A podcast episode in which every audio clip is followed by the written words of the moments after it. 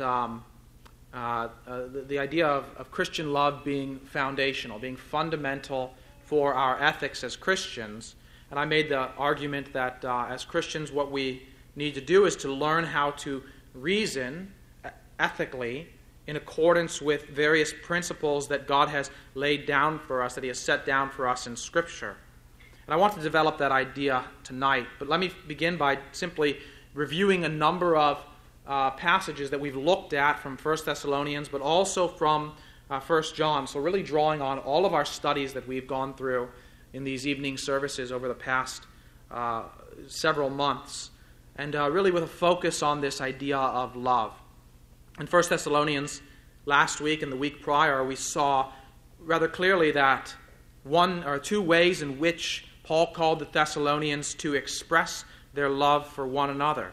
We saw in 1 Thessalonians 4, particularly in verse 6, how his call to purity was rooted in a call to love. And we also saw in verses 9 through 12, which concerned brotherly love, that the particular expression of love that Paul was interested in in the context uh, in the Thessalonian context was an expression of love that uh, demonstrated itself in industry, in, in hard work. That is, where people aspired to live quietly, to mind their own affairs, to work with their own hands. That was his desire for the Thessalonians, as a way of showing their love for one another, not living in dependence uh, on one another, but rather being independent through their own hard work and their quiet life. These are expressions of love, and they are founded in that fundamental principle in the Christian life. Similarly, when we reflect on 1 John and we think about what John taught us in that letter, we saw over and over again how he taught us the fundamental uh, importance of brotherly love in the Christian life. And you can think, for example, of 1 John chapter 2 in verse 9 he, in this broader section, he's speaking about the new and old commandment that we have from the Lord. in verse 9 and following of that chapter, he said, Whoever says he is in the light and hates his brother is still in darkness. But whoever loves his brother abides in the light, and in him there is no cause for stumbling. Again, in chapter 3 of that same letter, he would return to this same theme in verse 11. For this is the message that you have heard from the beginning, that we should love one another. We should not be like Cain who was of the evil one and murdered his brother. Why did he murder him? Because his own deeds were evil and his brother's righteous. Do not be surprised, brothers, the world hates you. We know that we have passed out of death into life because we love the brothers. Whoever does not love abides in death. Everyone who hates his brother is a murderer. And you know that no murderer has eternal life abiding in him. He goes on from there to speak about love uh, a, definition of love, and so on and so forth. But the main point, then, as we saw from 1 John and, and now from 1 Thessalonians, and I would submit to you, we see in really every single uh, document in Scripture, is that love is foundational in the Christian life. And I want to help you to think about how to reason uh, on that basis. That is, when we think about what is required of us from an ethical perspective, the fundamental reality that undergirds our ethical decisions as Christians must be love. But we need to be careful about how we define love. And here we recall 1 John as well. There's a cultural definition, a definition that our world would embrace when it uses the word love, and it typically means something like an emotion, a feeling, or even an act of passion. But when Scripture speaks of love, it speaks in terms of an action and particularly as we remember from 1 John 3:16 and 1 John 4:2, an act of sacrificial giving, the chief example of which is the sending of the Son by the Father as a propitiation for our sins. Or from the perspective of the Son, his willing sacrifice, his willing giving of himself as, a atoning, as an atoning sacrifice for our sin. These acts of sacrificial giving typify what love is. So when we define love, we are called to love in the same way in which God has loved us and the same way in which Christ has loved us. Love, then, biblically defined, involves the imitation of God. For John tells us in 1 John 4 8 that God is love. And it's a consequence of God's love for us. As he goes on to say later in 1 John 4 19, we love because he first loved us. Moreover, when we think about our duty to love God with our whole heart, our whole soul, our whole mind, all of our strength, and to love our neighbor as ourselves, we see, in, we remember from 1 John that these two are inextricably linked. They're inseparable. Love for God and love for one another. Those two things cannot be uh, separated. But if we don't love each other, if we don't express that sacrificial giving love toward one another, then we have no right to claim that we love God. This, then, of course, as I've said and will say again, is the foundation for our life in terms of our ethical reasoning as Christians. These fundamental commandments, these first and second great commandments, that we should love God with all of our being and we should love our neighbor as ourself. Especially in the church, we express that second commandment with those words, loving one another, or brotherly love.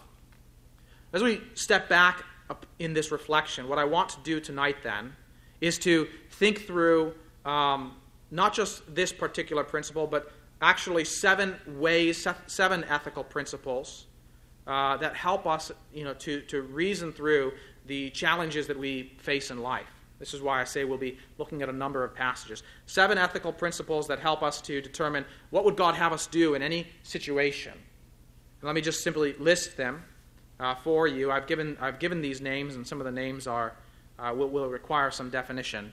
The first one we start with is called a creation principle. And the idea of a creation principle is that we look to uh, the creation accounts and we see the way in which God made the world and, and, and the, the, the things that He established in the beginning. And we recognize that in that, in what God did at creation, He established priority, He established universality, and He established good, the goodness of any particular thing or institution or action within a temporal framework. Let me explain what I mean by that. By saying that He established the priority of the thing. Before, you know, if you think of uh, marriage, for instance, God created Adam and Eve. He created them to be married. He created marriage there in the beginning. And so we see that there is a priority of marriage in terms of God's purposes for us. It even takes priority if you go back to Genesis 2. I'll show you this. Genesis 2, it even takes priority over the relationship between uh, parents and their children. So, therefore, so there in uh, Genesis chapter 2, after God caused Adam to sleep and then he took his rib and he fashioned it into the woman. Then, when Adam awoke and he saw her, he said in verse 23 This at last is bone of my bones and flesh of my flesh. She shall be called woman because she was taken out of man. Therefore, a man shall leave his father and his mother and hold fast to his wife, and they shall become one flesh. You see there that that marriage relationship takes precedence and priority over that prior relationship of a father and a uh, a, father and a son or a mother and a son. God created marriage before there were even any, uh, there was the creation of that second institution of the uh, father son relationship, you see. So there's a priority there, but there's also universality. When we think about marriage again, we recognize that this is an institution that's not just for people in the church, it's one that applies universally for all people at all times in every place. And the way in which it's set before us as marriage between a man and between a woman is between uh, is a universal principle. Our world would deny it, and yet when we reason biblically, we reason on the basis of creation, and we recognize the universality of this principle. And we recognize its goodness as well. We can see in the creation accounts how after each, the completion of each day, God sees the things that He's made and He sees that it's good. And as the creation account proceeds, when God um, brought all of the animals before Adam, and Adam named them. There was not a helper found fit for him. And in that instance, we see the one thing in all of creation that God sees that is not good that the man is alone. And God resolves that.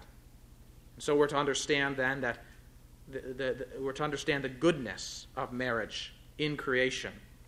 All of that, of course, occurs within a temporal framework. That is, it's bound by uh, the existence of this earthly creation. So, for instance, Later in, in, in the Gospel of Matthew, for instance, when um, Sadducees came to Jesus and confronted him about uh, the, the, the, nature of the resurrection. They gave him this difficult problem where uh, a woman um, married a man and, and then her husband died and she married his younger brother, as was the custom, and he died. And They go through seven brothers, none of them having any children. The question is, whose uh, wife will she be in the resurrection? They think they've really stumped him because they don't believe in the resurrection. And Jesus, in that instance, says, um, uh, You don't know the scriptures, you don't know the power of God, because in the resurrection they're neither mar- they neither marry nor are given in marriage. So, outside of this temporal framework in this creation, marriage is no longer an institution that we will see in eternity. So this is what I'm when I talk about a creation principle. Uh, not to belabor the point, this is the way in which we reason on the basis of creation to determine what is ethically right. We recognize within the context of the world in which we live, as it is now created, these are things that God has established from creation that are universal, that have priority, and are good. There's another way that we can reason ethically as we try to think how can we conform our lives to the pattern that God has set before us, not just in terms of creation, but also in terms of following the examples that are set before us. This is a second principle, then, the principle of godly examples. And we can say godly examples, but we can also say negatively of bad examples that we have in Scripture. And so, just thinking again in terms of the book of Genesis and also on our category of uh, of marriage and family and how we ought to live toward one another and relate toward one another, we can walk through the book of Genesis and we can see good examples and we can see bad examples of people, uh, of men relating to their wives and relating to other women, of men uh, relating to their children and children relating to their parents, of, of uh, brothers relating to one another. So, for example, you think of Genesis 16 and you think of Abram and Hagar. And you have an example there but it's certainly not an example for us to follow, as Sarai gives Hagar to her husband in order to solve this dilemma. They have no children. That is an example, but it's not one to be imitated. But later, then, you see in the example in Genesis 24 of Isaac and Rebekah. And here you have an example that is worthy of imitation. You have in Genesis one of the very few, if not the only, marriage that, at least in its very beginning, is a rather godly marriage is, rather, is one that is rather worthy of imitation, one that is commended to us. Later on in Genesis, you can come to chapter 38 and you see this narrative account of Judah, one of the sons of Jacob, and how he treated his daughter in law, Tamar, and the wickedness that ensues in that account. And you see a negative example, one that we are not to imitate. But in the very next chapter, in chapter 39, you see an example that is worthy of imitation in the person of Joseph, as he is tempted by the wife of his master, as he's a slave in Egypt, and he's tempted by Potiphar's wife, and he resists, and he says, How can I commit such a great sin against God? And he flees from that. And so you have this principle of example that works both in positive and negative ways. We can apply that then to that, that category of marriage and family. And it's a right way to reason biblically about how we can conform our lives to the patterns which God has given us, to the, uh, to the standard that God has given us. So we have a creation principle, we have the principle of examples. We also have what we might call a legal principle. We think about that. Uh, let me go back a moment. The principle of an example, one of the benefits that this gives to us, it, is, it enables us to evaluate the, uh, positively or negatively an act or a way of thinking or a way of life based on the person's credibility or based on seeing their whole life in a short space of time. You see, in, my, in our situation, if we're faced with a decision in life and we are struggling to, to, to discern what way we should go, we can't see all the way down uh, the whole of our life and see the consequences of our actions. But we could look, for example, at Joseph's actions, and we can see that the initial outcome of his, of his integrity was not good for him from a worldly standard. But in the long term, we can see that his faithfulness had positive ramifications, not just for him, but also for his whole family. You see how that, that principle of example helps to inform our decisions about life. And so then we recognize that sometimes we'll make choices that are rooted in godliness and integrity, and they, uh, they, they may lead to negative consequences in, in a worldly sense, in, the imme- in immediacy. But we can trust that ultimately the wisdom of that course of life will be seen. So you can see why examples are important. Uh, it's important to reason on the basis of examples.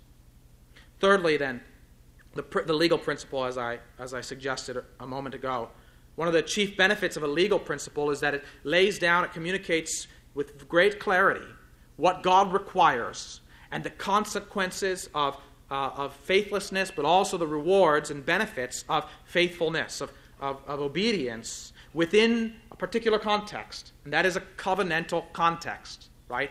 We think of the law given to Moses. We think of the law that was given to Moses. You can look at Exodus chapter 20, for instance, where we find the Ten Commandments. And God communicated with great clarity what his standard was for the people of Israel.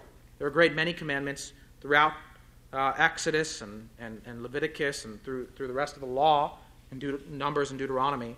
But here we can see with clarity the Ten Commandments. And in that, when we think about marriage and family, we see in, ver- in verse 14, you shall not commit adultery.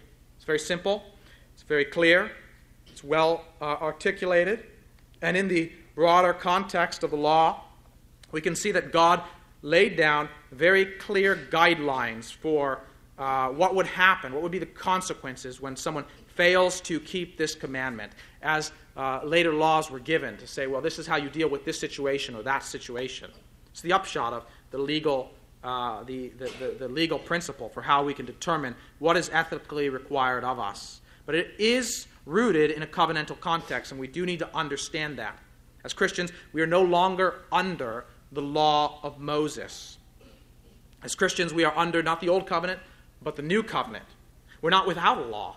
We have the law of Christ. We can reflect on John chapter 13, verse 34, for instance, where Jesus says, A new commandment I give to you. And he encapsulates it with the words that you love one another. It doesn't mean that uh, all of the, uh, the principles that we find in the law of Moses are no longer valid.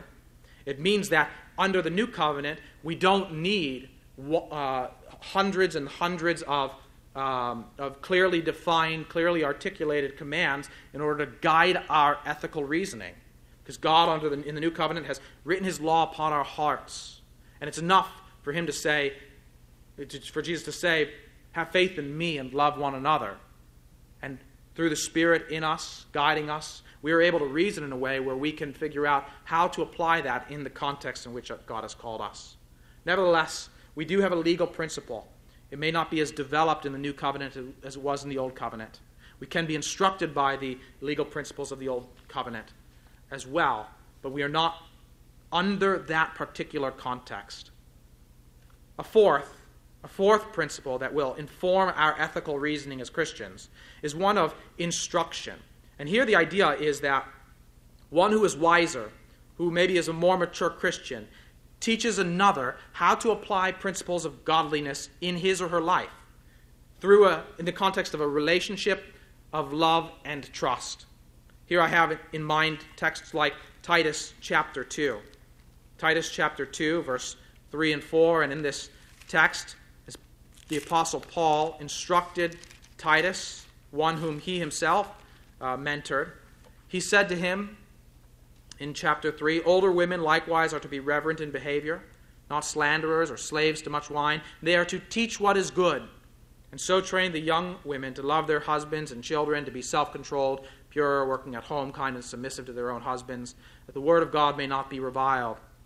What you have there is the, is, is the idea that uh, Paul lays down that, uh, that more mature uh, women, not necessarily older in years, but more mature as Christians, are to instruct and to disciple younger women so that they might learn how to live in a godly way. And we see the same principle from a, the opposite perspective with young men, uh, being uh, whether they're young in the faith or young altogether, being instructed by their fathers, being instructed by godly Christians, and so on and so forth. And you, you think again in that context of marriage and family as we continue to apply this same theme throughout these principles. Think of the book of Proverbs. How often in Proverbs does Solomon say, My son, my son, listen to my words, receive my instruction? And all throughout Proverbs, Solomon is he's not inventing new instructions. He really isn't. Some people think that he is, that he's simply reasoning on the basis of good common sense. No, he's taking those things which he finds in the law, those things that are, are based on these legal principles, and now he's instructing his son how to live and order his life in accordance with those principles in a way that is godly, and also with a view to the fact that his son will someday reign and rule over this kingdom, and his sons will they'll be princes and they'll govern, and they are called then to not only embody God's law within themselves, but also to uphold that standard of justice and righteousness in a kingdom. So they're going to have to be instructed. They're going to have to learn wisdom. And so you think of Proverbs chapter 7, for instance. Proverbs 7, verse 1. My son, keep my words and treasure up my commandments with you. Keep my commandments and live. Keep my teaching as the apple of your eye. Bind them on your fingers, write them on the tablet of your heart. Say to wisdom, You are my sister, and call insight your intimate friend, to keep you from the forbidden woman, from the adulteress with her smooth words. And he'll go on to teach him about the dangers of adultery and the importance of purity in his life. That's just one of the many ways that we see in Proverbs that kind of instruction. It's different than the law, and yet it's consistent with what we find in the law.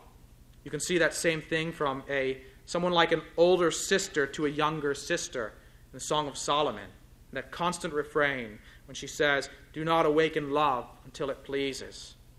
You see it in the best example in Matthew, I would say, in the Sermon on the Mount.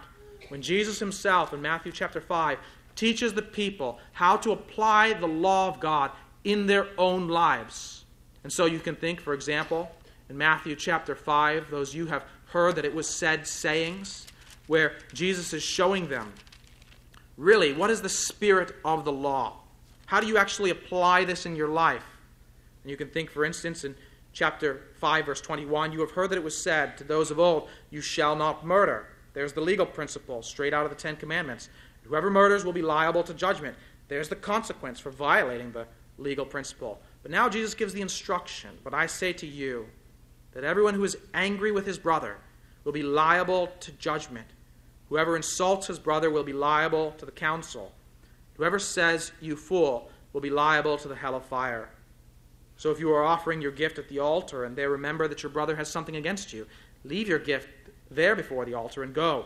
First be reconciled to your brother and then come and offer your gift, and so on and so forth. And what he's doing in that instruction, he's saying, yes, there are requirements within the law in terms of sacrifice, in terms of bringing gifts to the altar, but there's also a priority of importance. And here you then remember the commandment, you shall not murder, but you need to understand that that's not just about the things that you do in your life, and you can look at and say and check off a box and say, well, I've never actually murdered anyone, so I'm good. But you have to recognize what murder flows from is anger. You can see that in the life of Cain and Abel. You say, Well, have I been angry with my brother? Uh, yes, I have. And what Jesus teaches us is that the commandment, you shall not murder, properly applied, properly understood, really requires us to have certain attitudes and to refrain from certain attitudes in our lives. And you see how this principle of instruction from a wiser person, teaching others how they can apply God's commandments and and, and, and God's standards for living in their lives is a principle that helps us as Christians to grow in godliness. A fifth principle, then, is one of authority. And I think the best example of this has to do with parents and their children. It's not just an Old Testament, honor your father and your mother, but it's also a New Testament uh, principle that you see. This is from Ephesians 6, boys and girls. Children, obey your parents in the Lord, for this is right. Honor your father and mother. This is the first commandment with a promise that it may go well with you, that you may live long in the land.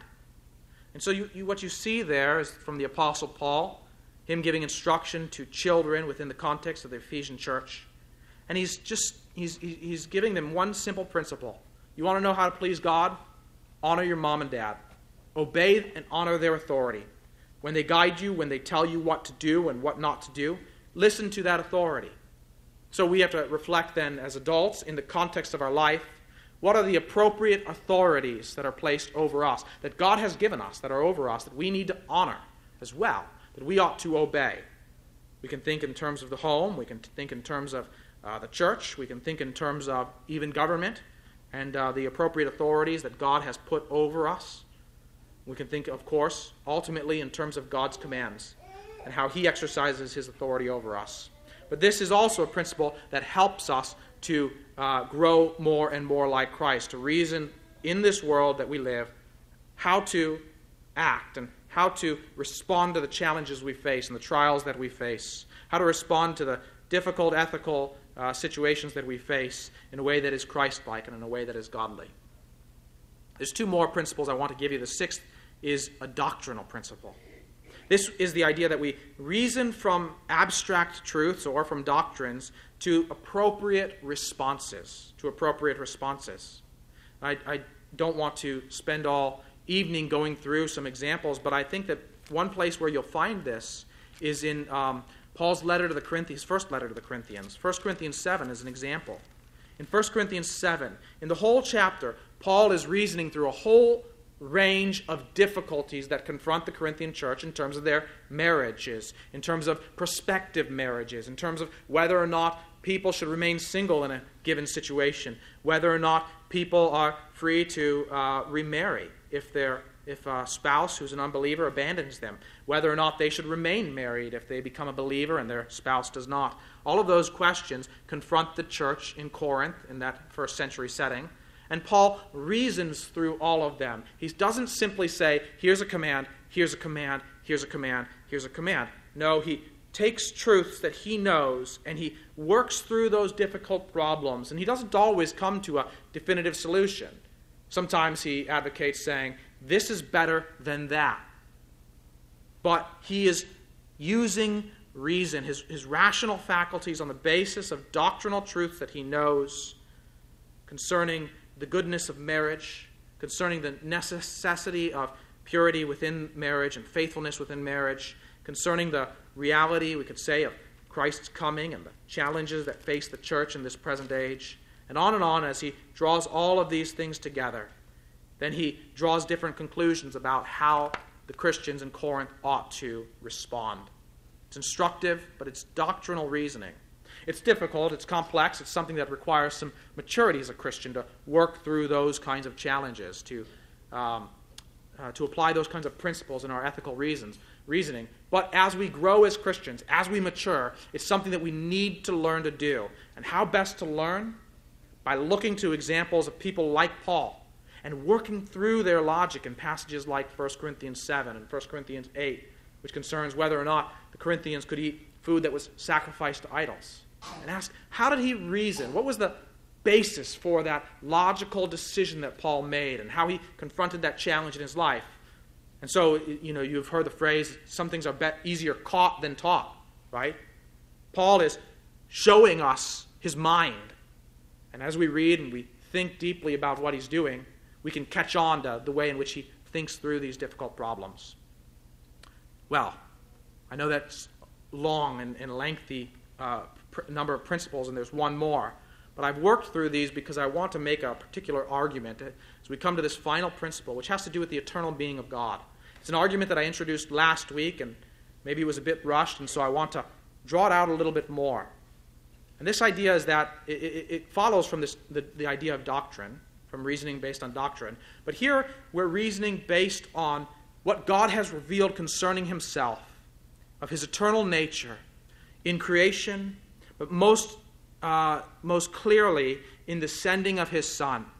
And as we see God's nature, and we see that he is uh, the, the, a God who is holy, a God who is perfect, a God who is love, we recognize that as his people and as his children, it is incumbent upon us to be his image bearers, to be like him, to properly be his children, and to reflect his nature. I said that the very first principle that I set before you was a creation principle. I spoke about how the creation principle establishes priority. And we can see that even in the way that Jesus himself reasons about questions relating to divorce, for instance, in Matthew chapter 19. When the Pharisees come to him to test him in Matthew 19, they test him on the basis of whether or not it's lawful for a man to divorce his wife. I'll simply read this so that you can catch on to how Jesus applies that creation principle to determine priority. The background context is that Deuteronomy 24 gave some regulations for how a man could go about divorcing his wife under the old covenant. But here's what Jesus says when they ask him, Is it lawful to divorce one's wife in Matthew 19 4? So have you not read that he who created them from the beginning from the beginning, there's your creation principle, made them male and female, and said, Therefore a man shall leave his father and his mother and hold fast to his wife, and the two shall become one flesh. So they no longer they are no longer two, but one flesh. What therefore God has joined together, let not man separate. And they ask then, they follow up with a question that's based on the legal principle. They said to him, Why then did Moses command one to give a certificate of divorce and send her away? That's from Deuteronomy 24. And then Jesus responds, He said to them, Because of your hardness of heart, Moses allowed you to divorce your wives. And then he comes back to the creation principle. How does, he, how does Jesus determine that Deuteronomy 24 is a concession? Is a concession that permits the act because of the hard heartedness of the Israelites? Because God had not yet given them that soft heart that he promised under the new covenant. Well, here's the answer. But from the beginning, it was not so. How, this is how Jesus determines that that was a concession. I say to you, whoever divorces his wife except for sexual morality and marries another commits adultery. The disciples said to him, they go on to ask, how can this be possible? But you can see how he reasons on the basis of that creation principle to establish the priority of one thing over another. As we come to this final principle, then, and we think about the eternal being of God, I made the point last week, and I, I, I assert it again, that this establishes an eternal priority. Remember what I said about the creation principle. It establishes a priority within this temporal framework, that is, within the creation as it currently is. When we speak about things that are true of the nature of God, that God is love, we just, it's, so helpful to use the language we remember from 1 John. 1 John 1 5. God is light, and in him is no darkness at all. And that captures all of his perfections, all of his holiness. And 1 John 4 8 and 1 John 4 16. God is love. He repeats it twice. We're speaking of the eternal being of God, the eternal nature of God. Here is something that is that has a priority that supersedes all others. We think of what Paul says in 1 Corinthians 13. Even faith and hope will come to an end because there's a day coming when we will see as we won't need faith because we will see God as he is. We'll see Christ as he is. And there's a day coming when our hopes will be fulfilled. And hope will come to an end too. But love will never end, right? Because God is love. It's part of his eternal being, it's his eternal nature that he is love. So, likewise, his holiness, his perfections. God is light, God is holy. It's part of his eternal nature, his eternal being. This is the primary, prim, the, the, these truths are primary and foundational as we reason as Christians about how we ought to live in the world uh, as it is, how we ought to respond to the challenges we face in this world. Why am I going through all of this? Why am I laying down these principles? The reason is because one thing that I observe, one thing that I see is that we struggle to figure out how we ought to respond to one situation or another. Because we, we, we see these principles in competition and we fail to see that they're all in a perfect harmony, that they speak with one voice. That it is, it's not about pitting one principle against another, whereas we say, well, God is love, but the law says this, and this creation principle says this, and so, uh, you know, one thing seems to speak in, in one way, and, and, and one principle seems to encourage me in another way. That's not really uh, how these work, but they all work in a perfect harmony. But very often, our ethical reasoning breaks down because we fail to see that harmony I, I can give you examples. This will make the point a lot easier if I give you examples from Scripture. For example, in Matthew chapter 12, since we're looking in Matthew, in Matthew chapter 12, here there's a situation where Jesus comes into a synagogue, and there's a man with a, um, with a withered hand. In Matthew chapter 12, verse 9. He went on from there and entered there a synagogue, and a man was there with a withered hand. And they asked him, Is it lawful to heal on the Sabbath? So that they might accuse him. And that's really key. Why did they ask the question? They wanted to accuse him. Their hearts were not right, their hearts were not motivated by love. So they took the legal principle and used it as an occasion for unmerciful uh, accusations, for unmerciful and unloving testing the Son of God. They said to them, Which one of you who has a sheep, if it falls into a pit on the Sabbath, will not take hold of it and lift it out. How much more value is a man than a sheep? So it is lawful to do good on the Sabbath. So what Jesus does is he challenges them to see it from a different perspective. What he's about to do in healing this man is not actually a violation of the Sabbath. He's not actually breaking the Sabbath in what he's about to do. They think that he is because they have a whole host of traditions where they've privileged the legal principle and they've forgotten the necessity of love and they've forgotten the necessity of mercy. And they, they haven't understood, as we, we can see in uh, a few verses earlier in verse 7, they haven't understood what God meant when he said through Hosea, in Hosea 6 6, I desire mercy and not sacrifice. So they don't care about mercy. For them, the supreme point is legal obedience to the Sabbath, which they interpret as something that uh, was never intended when the commandment was laid down. They're all wrong, and so he asks them to make some value judgments just based on common sense. If you see a sheep of yours falls into a pit on the Sabbath, you say, Well, it's the Sabbath, so I'll have to leave it till tomorrow. No, you take the sheep out of the pit. That's just common sense. And no one will, will convict you of having broken the Sabbath.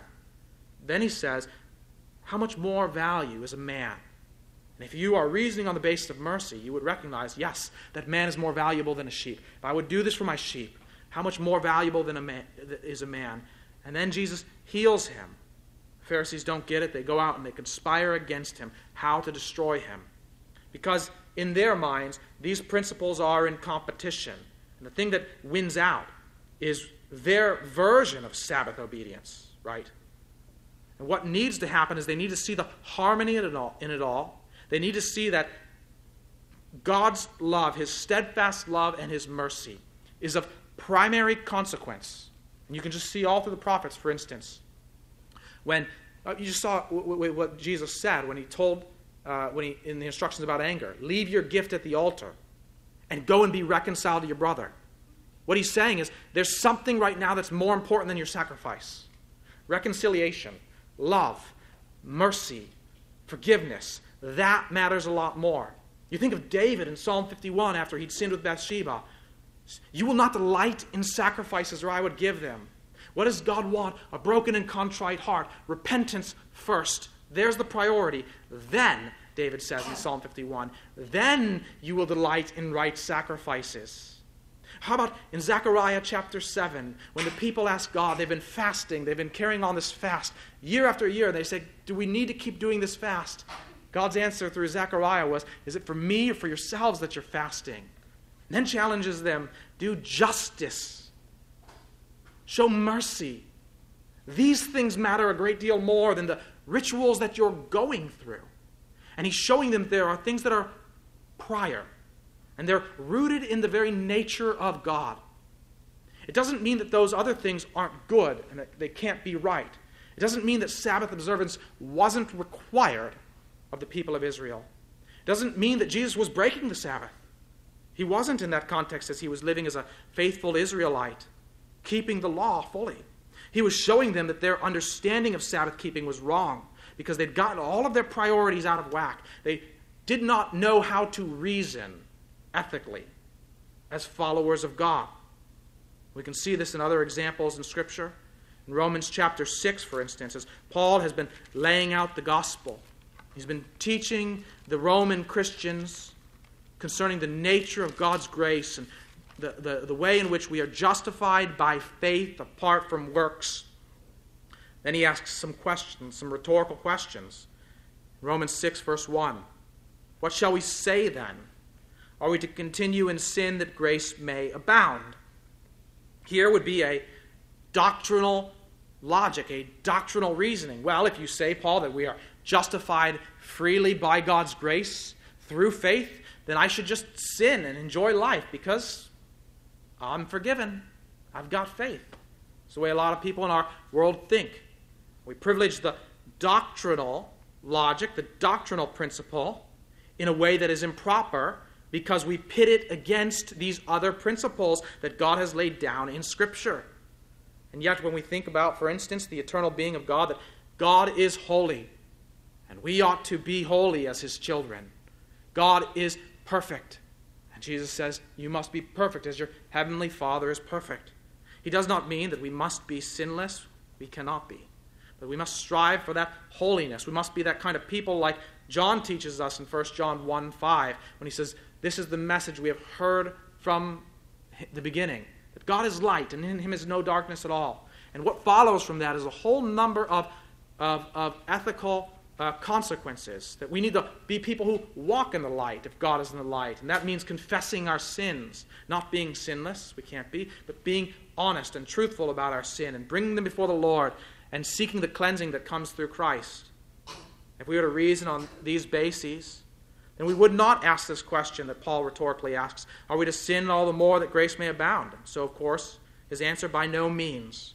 How can one who died to sin still live in it? Similar question in verse six, um, 16 of the same, 15 of this same chapter. What then? Are we to sin because we are not under the law but under grace? Here's a, he's laid down a doctrinal truth, and they say, well, we're not under the law, we're under grace, so can we sin all the more? The answer is by no means. Do you not know that if you pre- present yourselves to anyone as obedient slaves, you are slaves of the one whom you obey, either of sin, which leads to death, or of obedience, which leads to righteousness? And he goes on from there, but the point I want to make is that he's demonstrating a way in which we can fail to reason properly as Christians about the life that is pleasing to God because we privilege one principle in such a way where we put it in competition with these other principles that I've laid down, that we see laid down in Scripture. We can go on from there, but I will leave uh, examples for another time. I simply want to make, it, make this point that God's Word establishes priorities. We saw that in Matthew 12. And we can see that if we expand that context and look at how Jesus lays down various priorities, showing, for example, that temple sacrifice under the Old Covenant took a priority over the Sabbath. In other words, the priests offered sacrifices. They did their job on the Sabbath day. And they recognized there's a priority. And Jesus then says, I'm greater than the temple. Something greater than the temple is here. And exercises his lordship over the Sabbath. If temple sacrifice took precedence over the Sabbath day, and Jesus is greater than the temple, then his decisions, his rules took precedence over their understanding of the Sabbath. Similarly, when David needed bread for sustenance, he cites an example from 1 Samuel. When David was running for his life from Saul and he came to the temple, and there was the showbread, it was the only bread available. And David took it, and he and his men ate it. The priest who gave it to them was guiltless. He did not violate the law, Jesus teaches. Why? Because he prioritized mercy. Because he recognized that the restriction on who could eat the showbread could be set aside in that moment when this man, this anointed uh, one of God, needed the bread for his life. And we can see that then crystallized in Hosea 6 6. I desire mercy more than sacrifice. And on and on, Jesus demonstrates that there are priorities. We can see it in many, many passages throughout Scripture, many of which I've already presented to you tonight. Simple truth is that there are we, we, we, need to recognize these priorities as we reason ethically about the challenges that we face in our lives. What does this have to do with our study in Thessalonians? Why did I want to spend a good deal of time really elaborating these ideas? One of the very problems that the Thessalonian Christians was, were facing, very likely, was that they reasoned incorrectly based on some doctrines that they had misunderstood concerning the coming of our Lord. And that the particular example was their idleness. Now, there could have been many causes for why some people were not working and were just uh, mooching off of the good grace of other people. But one of them, very likely, was that uh, they had misunderstood the nature of Christ's coming. Either they thought it was very soon, and so they could stop working because it wasn't really that urgent and necessary, or they figured that, uh, or they had been wrongly taught, as we'll see in Second Thessalonians, that by some that the day of the Lord had already come. And that led to a whole host of other problems. They were reasoning wrongly, based on errors in doctrine or an incomplete picture. And the simple answer that Paul gave them was not to, uh, to say that what you need is all the details about Christ's coming, or you need a bit more instruction in systematic theology, but they needed to go back to that primary and fundamental principle that Christ has laid down for us, which is that we love one another. And they needed to see that what they were doing was unloving. It was patently unloving and it was unbecoming of a Christian. And no sense of urgency in their life could change that in any way.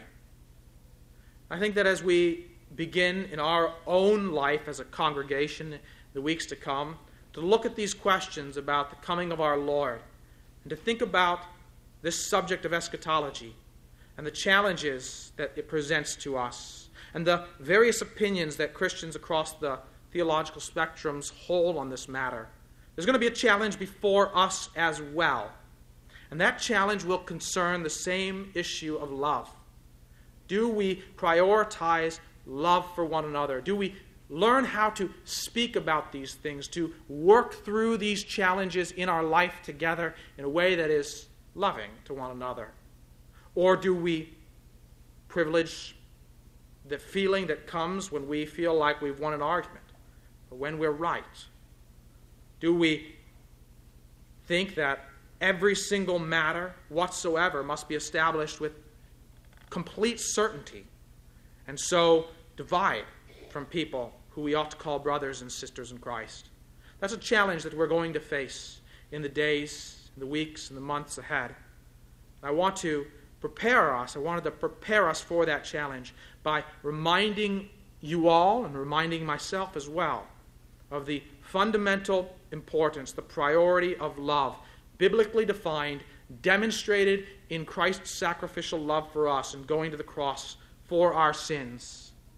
And if we prioritize that and recognize that that creates the standard by which we are called to live, then I think that we'll navigate these rough waters ahead with grace and with charity.